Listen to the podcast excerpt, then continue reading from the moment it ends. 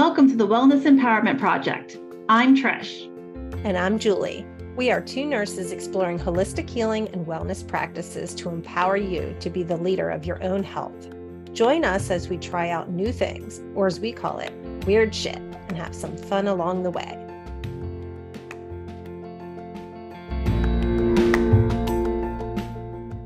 Hi, friend. Hi. We are finally here. We are. And what the heck are we doing here? We're going to have a blast. That's what we're doing here. That's what I'm mm-hmm. predicting. Maybe we should tell people so. who we are. Maybe. Hi, I'm Trish, And I'm Julie. and we're two nurses. We certainly are. And We- we're going to be talking about weird shit. all the weird shit. what brought us here? Do you want to start, Julie? What brought us here? Well, first, I would like to say that the way that we met, being nurse managers in a academic medical center in a major US city, we went through the trenches together and we formed a friendship that has certainly outlasted those jobs. We've both moved on to other things in our life, but we certainly have this lasting friendship and have supported one another along the way. What brought us to this point is one of many conversations that we've had over the years, but really in different things that we're doing to support ourselves and our health, our personal relationships, professional relationships. So here we are putting this podcast out into the interwebs. I think that when we started to talk about this project, it was a very spontaneous thing, but we both just lit it lit me up. I was like, "Oh my gosh, I have like full body tingles and why is that?" I remember that. I remember you were, I think this was over text message, right? Which I have to say, like, this is how energy really works. I mean, we were text messaging back and forth, and you were like, gosh, I- I'm learning all these different things, and I want to put this out there in like a blog or a podcast. And I was like, I want to do a podcast. Let's do a podcast. And you're like, why? Why do I feel lit up? I'm like, that is your hell yes. that means we have to do this. Yes. And having background as a critical care nurse, I was at one point in my life pretty scientifically based and really had not walked through any of the energy holistic practices really at all and at one point in my life I was quite the skeptic but over time I have learned that there's actually a lot of science and a lot of research that backs these things. So I've really been able to trust in those things and really trust in what is my body telling me. You know, there are ways that your body communicates to you. And that was certainly one of those moments. Yeah, I'm also historically a critical care nurse. And I also worked in clinical research for a number of years. So I've participated as a research coordinator in a variety of studies. I would say was a skeptic for a very long time. I feel like I checked a lot of boxes. I did all the things I was told to do, but I guess I forgot like a big part of the research process that is typically not looked at is expert opinion. And I think that we have taken the expert opinion, I think, as a culture, and I think even myself personally, put that on the outside. Oh, expert opinion. Okay, what do other people say I should do? How should I manage this problem? How can I improve these things? But I kind of forgot that, you know what? I can be the expert in my own life and my own journey.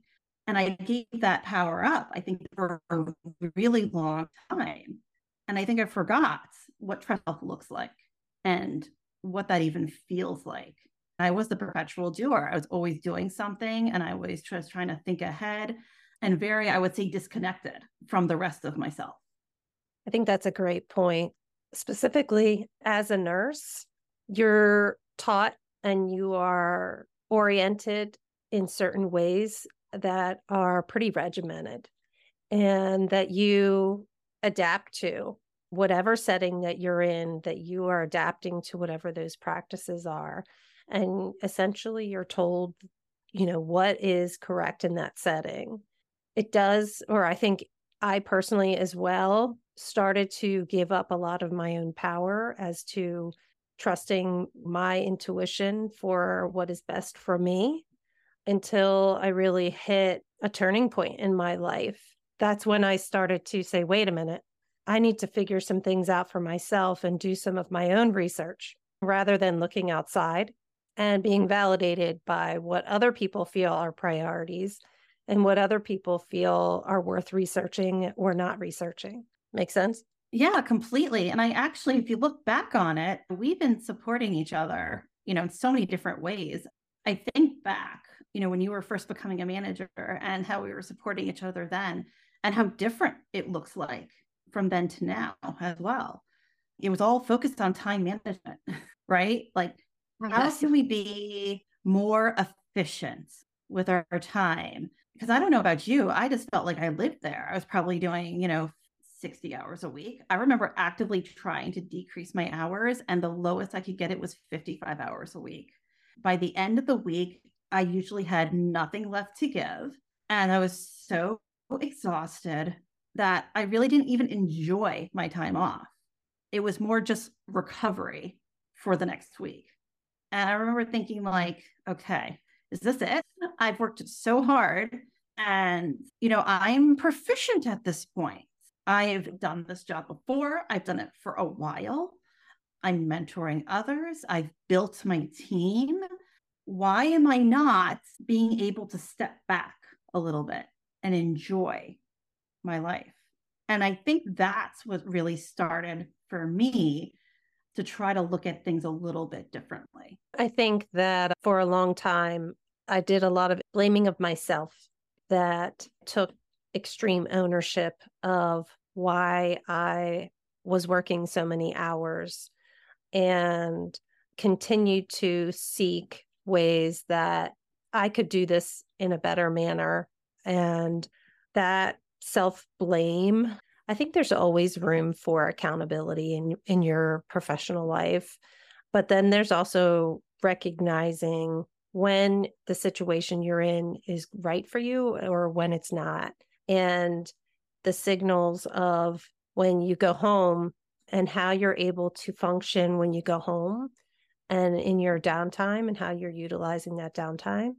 Those are more ways that your body is is communicating to you whether or not that it's the right situation or it's not. And it doesn't necessarily mean that it's good or it's bad. I think it's more of is this the path that you want or you don't want? You're right. I think that the majority of Saturdays was recovery. And then Sundays, I would get the the scary Sundays of, oh my gosh, there's so many things I need to get done that I didn't do when I was lazing around yesterday on Saturday. And then panic would set in, you know, and that impacted relationships that I had with my spouse and my kids and kind of just set uh, the tone in our household that was not necessarily a positive one. That's when I was also thinking, like, I need to figure out another way. This is something that we don't talk a lot about is how our body responds to the stress. I mean, we talk about it in a very medical form. You have blood pressure, right? And then you can, you know, be overeating, diabetes, we talk about it from that perspective, but we also don't always talk about how stress affects our nervous system. So I kind of look back on all those times when we feel like we're anxious because we haven't gotten anything done. But I wonder how much was that our body was in freeze mode and our nervous system is just so depleted. And it was communicating with us, but we didn't recognize it at the time because we were too busy trying to fit ourselves into the space that we were currently in. And when I say space, I mean that, you know, it could be whether it's a relationship, but even work, right? It's a your relationship with your work, could be the unit, could be your boss, whatever that looks like. But I guess I look back and I see all these ways that my body probably was talking to me I just wasn't capable of listening. And I think I wasn't capable of listening because it was so ingrained in my body. I didn't realize it could be different. I know for me personally, I've always had anxiety of some sorts, a little bit of social anxiety, wanting to know who is here, what's going on, partly why at times I'd be very regimented. But I realized, at least for me, I started just dabbling in some different things. I was like, you know, I'm so structured, I'm so type A. Maybe I need to do things that are more relaxing. So I was like, all right, maybe I won't do the spin class. Maybe I won't lift the weights. Why don't I try something, you know, like a yogic practice? And I was just doing something online. And I remember they had this, the deep relaxation afterwards. That was only five minutes long. And after a minute and a half, I would be completely antsy, looking at my phone, being like, oh my God, how can I lay here for another three and a half minutes? it, it probably should have been an indicator that something wasn't right because my body physically just could not relax in that very blatant setting.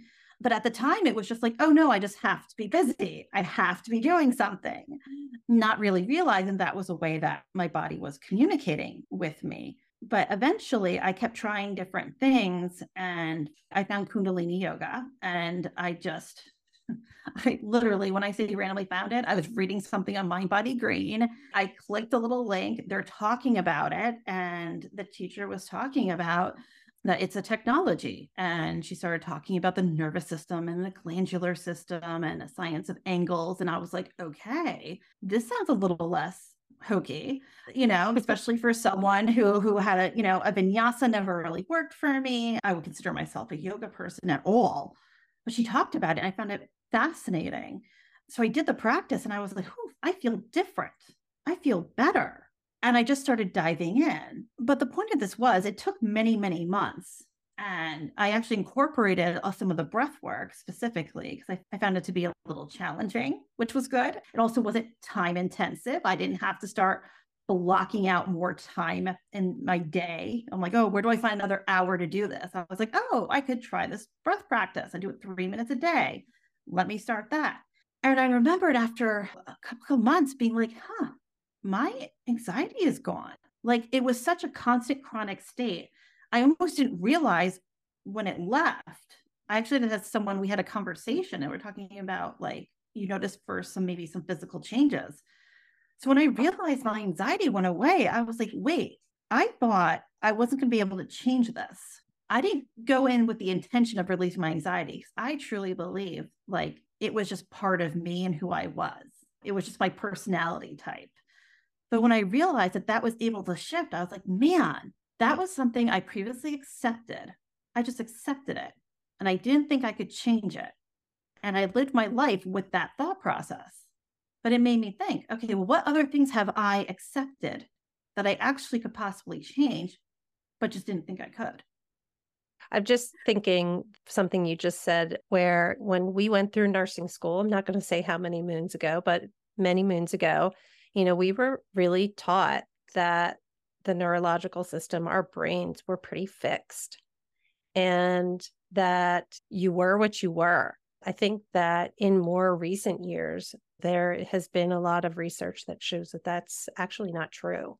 And so I think that part of our mindset around things like having anxiety, it was like, well, that's just me. That's who I am.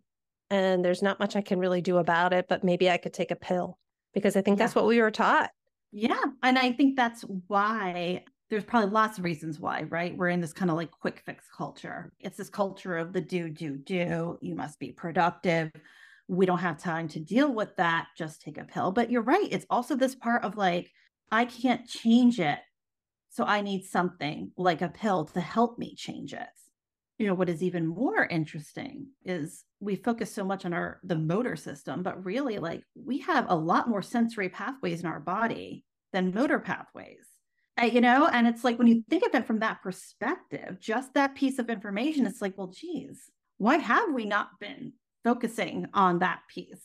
It's almost like there was like this unconscious decision. We have sensory of motor we're just going to focus on the motor. Right. I think also in medicine Western medicine, we really silo different body parts you have the nervous system, you have the circulatory system, and you learn those different systems in your body as separate, not really about how they all integrate. And that's mm-hmm. how you see healthcare is practiced in the United States, particularly. You have specialists, and we have more and more specialists all the time. And if you want this fixed, you go to that one. And if you need something else fixed, you go to somebody else. There is a broader perspective that really hones in on separating out different aspects of your health. That's completely correct. And I think we're also missing just our own emotions. We're focusing on what we're able to see with our own two eyes, what we're able to touch, what we're able to feel, but we're not really integrating how our emotions are affecting our body. We're not really integrating how different experiences has maybe affected us on another level. And those different levels can present themselves in a physical manner. Well, I think that really became apparent to me after I deployed to Afghanistan. You know, I grew up, I didn't have anxiety per se prior to that deployment. And when we were, when I think back on this now, it kind of makes me laugh. But when we were getting ready to leave, one of the things that I wanted, or I least wanted to come back with, was post traumatic stress disorder. And I spoke to one of my peers, and he said, There's this whole article on secondary stress disorder that caregivers like us may experience. And I was like, Well, what can we do to not get that? what can I do to make sure that doesn't happen to me? Because I don't want to come back. I don't want to come back from my one year away from my family crazy uh, those were my words. I do not want to come back and be crazy. So off I went, off we went, and experienced a lot of trauma in caring for people who were hit by explosions. Also, you know, being under fire ourselves and different things that have happened. You know, and I came home and I had all my body parts. I hadn't hadn't experienced physical harm due to combat but I certainly came back with exactly what I didn't want.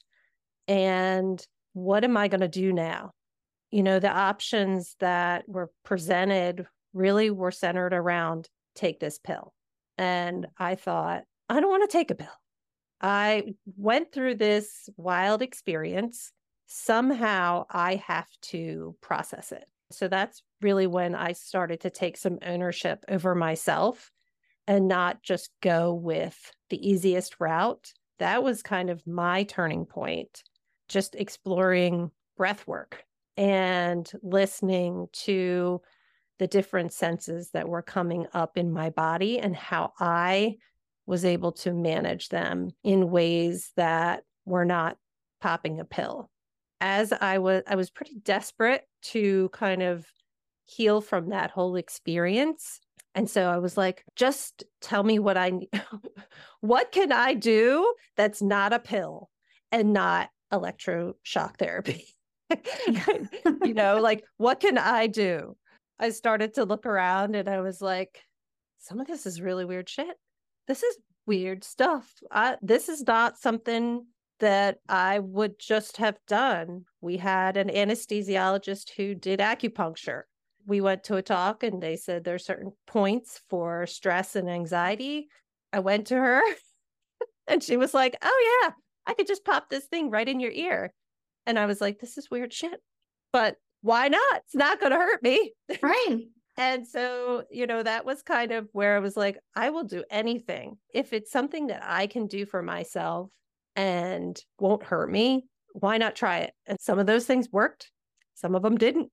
No, a hundred percent. I was trying acupuncture myself too. And, you know, a lot of it was going through a little bit with stress and anxiety. A lot of it was us, you know, trying to get pregnant. And that was one of the other modalities I was trying because we were trying through the the IUI and the cycles and I was desperate. So we were taking all the hormones and it did not affect my body well. It did not affect my mental state well to the point even where my husband was like, I don't want us to continue this and you doing this to to your body. But I think that's what happens is that we become whatever experience that we've had, we're almost in the state of like desperation. And when we get to this point where we can't, we don't want to try these things anymore that are causing other effects to our body or other effects to our mind that we may not want to. The weird shit. and you know, Kundalini, Kundalini yoga is weird. I'm sitting on my bed, like I think I was doing a chant and a breath work and move my arms in different directions. And someone who historically, like, really would be like, okay, what's the control group for this study? Not her thing at all but yeah, it got to the point where it's like, you know what? I just need to put, you know, my ego aside for a minute and mm-hmm. stop this self judgment of things that I can try to do that really don't have the risk, especially right. when you compare it to other things that we could be putting in our body. And it's almost amazing, right? When you think about it, it's like, okay, I'll take this pill that has these side effects, but I'm not going to try this weird practice or something I perceive as a weird practice because I haven't done it before or it's not commonly accepted that really isn't going to hurt me. Right. It's the just, breath of fire. The breath oh. of fire. It sounds weird. If you're like, who does that? And if you actually watch somebody do it, but you know what?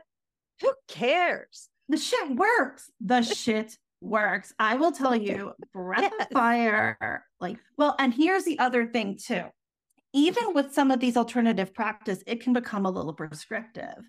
There is a breath, they call it the segmented breath in Kundalini Yoga, and they say that's for anxiety. I never use that breath. I'm not saying I've never ever done the breath. I'm saying I did not incorporate that breath into my daily practice. I learned about Breath of Fire. I thought the health benefits were amazing. I love the fact that you can clear out toxins from your body. You're clearing out those toxins from your lungs. If you do it over time, you can increase your endurance. It helps balance both sides of the brain. And it was a little difficult. It's one of those breaths that some people can pick up very quickly, or it takes time to learn. And I guess for me, having something that took me time to learn and having all those benefits was that nice sweet spot of a challenge. But I swear it's that breath of fire that helped shift my anxiety.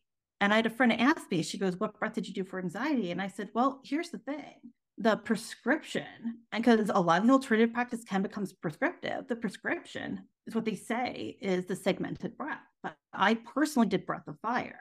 But I think this is the part where we need to be okay with if something is presented itself to us and we're intrigued to it and we're drawn to it, to take that leap and just listen and trust. And you may still get that desired effect and actually, you may get effects that you weren't even thinking would come, which is even more fun. Yes, I totally agree.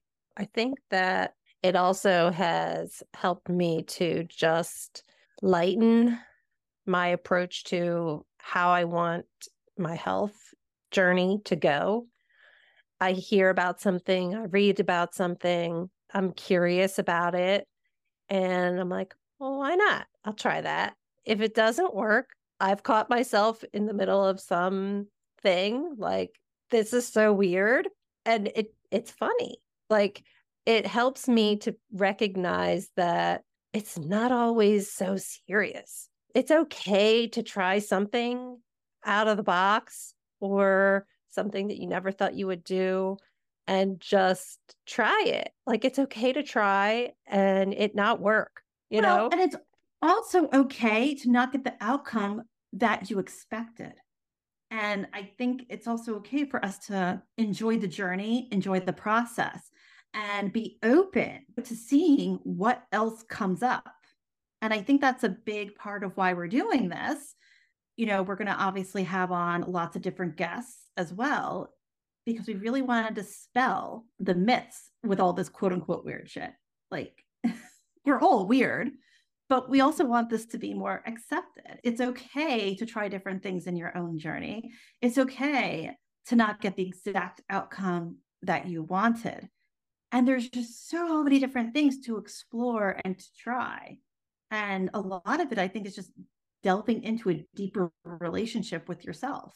Right. And I think it also helps to recognize how unique and individualistic everyone is because you and I may try the exact same thing.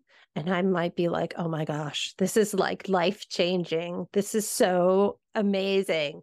And you're over there like, didn't do a dang thing for me. Mm-hmm. Not for mm-hmm. me. Moving yeah. on. And I'm like, oh, I have to do this. I need to do this lymphatic massage every morning when I wake up and before I get out of bed because man, it gives me a burst of energy and I love it.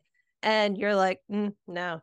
And I think that that my husband has, you know, he's an amazing guy and he has supported me through many a weird shit. and sometimes he's like, I don't get it. And I think that having that perspective and seeing that like something that might be great for me may not be great for somebody else or might not work for somebody else. And something that works for you might not work for me. And that's part of the fun, figuring out, okay, well, what is it for me? What works for me, my body? Well, and we are ever changing human beings. Where we are right now, it's not where we're going to be tomorrow, let alone in months, one year, two years, etc. So just because something did not affect you in a way that you desired or expected or didn't expect doesn't mean it won't come back into your field at a, at a later date.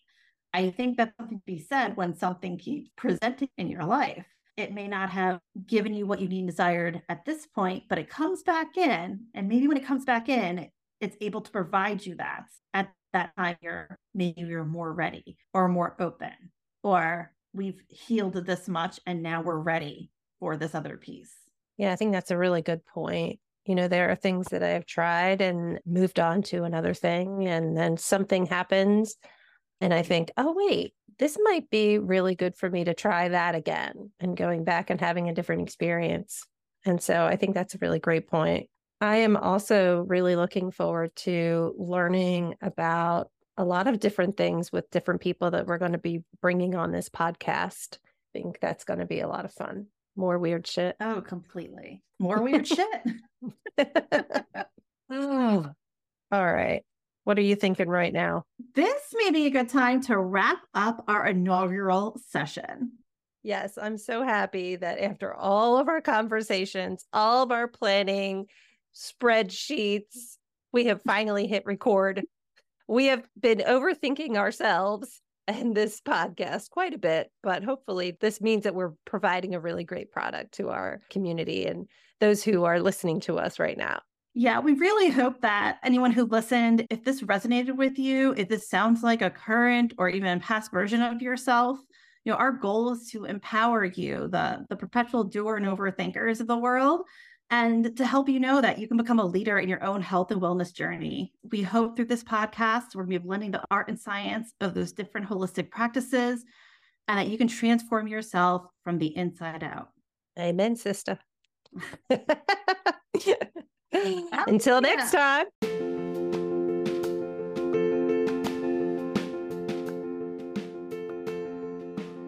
Thanks for joining. If you enjoyed this episode, please follow, subscribe, and share with a friend.